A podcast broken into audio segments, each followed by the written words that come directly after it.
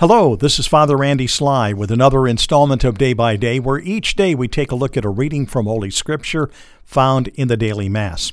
And today is Friday of the thirty-second week in Ordinary Time, but today is also the memorial for Saint Elizabeth of Hungary, religious. And so, as I always like to uh, say, please look up the saint and uh, find out today about this amazing woman of God and the way that God used her in the life and ministry of the church.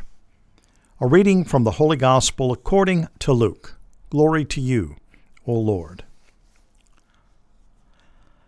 Jesus said to his disciples, "As it was in the days of Noah, so it will be in the days of the Son of Man.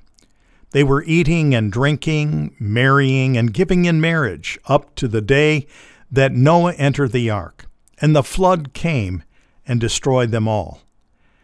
Similarly, as it was in the days of Lot, they were eating, drinking, buying, selling, planting, building.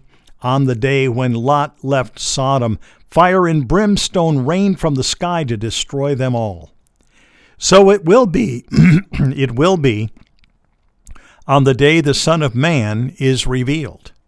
On that day, a person who is on the housetop and whose belongings are in the house must not go down to get them, and likewise a person in the field must not return to what was left behind. Remember Lot, the wife of Lot. Whoever seeks to preserve his life will lose it, but whoever loses it will save it. I tell you, on that night there will be two people in one bed. One will be taken and the other left. And there will be two women grinding meal together. One will be taken and the other left." They said to him in reply, "Where, Lord?" He said to them, "Where the body is, there also the vultures will gather." The Gospel of the Lord. Praise to you, Lord Jesus Christ. Well, one of the things I said uh, Sunday uh, in our Mass at the church is I said uh, that, you know, this is the time of year we're about to hear the uh, singing of that Christmas song. It beginning, it's beginning to look a lot like Christmas, but actually in the church we should be singing, it's beginning to sound a lot like Advent. And really, again, today's scripture is a perfect example of a scripture that really does uh, hint toward the season that we're about to enter. The season of Lent is the season of the already not yet. It deals with two comings, his first coming at Christmas, but also his second coming at the end of time. And actually, uh, Advent begins with the second coming and then focuses more and more on the first coming as we get closer to Christmas. And today's scripture is about the second coming. It's about that time when, again, God, uh, through Jesus Christ, will bring forth the culmination of all things on the earth. And this is going to be the day of the Son of Man as he comes back uh, to the earth. And as Jesus says here, it's going to be the same for the Son of Man as it is with Noah. And what's that? Life is going to go on as it normally is right up to the very time that Noah entered the ark. And the same is true of the Son of Man. Life's going to go on. We're not going to know anything different until suddenly the Son of Man comes.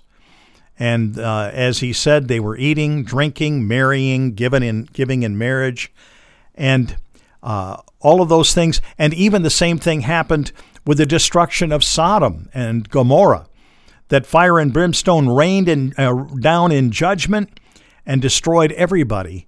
But of course, that was that suddenness was a time when Lot was able to flee for his life. And uh, again, one of the things he talks about is that at the coming of Jesus, it's going to be the same way. There's going to be a judgment that there will be those taken and those left. Now, by taken, taken in judgment is the meaning here. Just like uh, the uh, when Noah entered the ark, there were those left behind that were taken, and those who were left were able to be with Noah, and the same with Lot uh, in Sodom. And the same will be true, that uh, one will be taken and the other left. And what's interesting here in this scripture is it talks about the universality of the coming of the Son of Man. In one area, when he comes, it's going to be nighttime, and uh, two people are going to be in bed. But at the same time, there's going to be daytime other places. Now, this is really unique thinking for the time of Jesus, basically speaking of the fact that there are different places, uh, and during that same time, some will be in nighttime, some will be in daytime. And uh, again, there are those that will be taken in judgment and those who will be left, left uh, with Jesus to continue on in the ministry and life that he has for them. So again, this scripture is an explanation and a, a warning. It is, again, a challenge for us to be watchful, just like uh, last Sunday's homily talked about being ready, having our lamps lit, and being always ready for the coming of Christ. Here again, we are to remember that that coming is sudden. We don't have a day or a date. But nonetheless, um, he will come.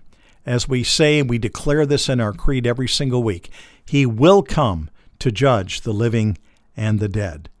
So may the words of my mouth and the meditation of our hearts together be acceptable in your sight, O Lord, our strength and our Redeemer. Amen. Well, many years ago, and this, this is kind of part for the takeaway, many years ago, uh, back in uh, nineteen eighty-seven, nineteen eighty-eight, a man by the name of Wisenhunt wrote a book called uh, eighty-eight Reasons Why Jesus is Returning in nineteen eighty-eight. Well, he didn't come. He tried writing a book again for eighty-nine, still didn't come. Tried, I think it was ninety-two, and then again in ninety-five, I think he finally gave up, realizing there is no way that anyone can know the hour or the day. We're still waiting for that day. We're still waiting for that hour. And you know what? We will have no indication. There isn't anything that is going to prepare us saying, okay, get ready, uh, that he is going to come. Noah built an ark, not because he knew what his timetable was, but he was instructed to do it. And again, uh, we have to remember that our days uh, are, are limited here on earth. We have finite lives. So the coming of Christ could take place within our lifetime, but most likely it won't.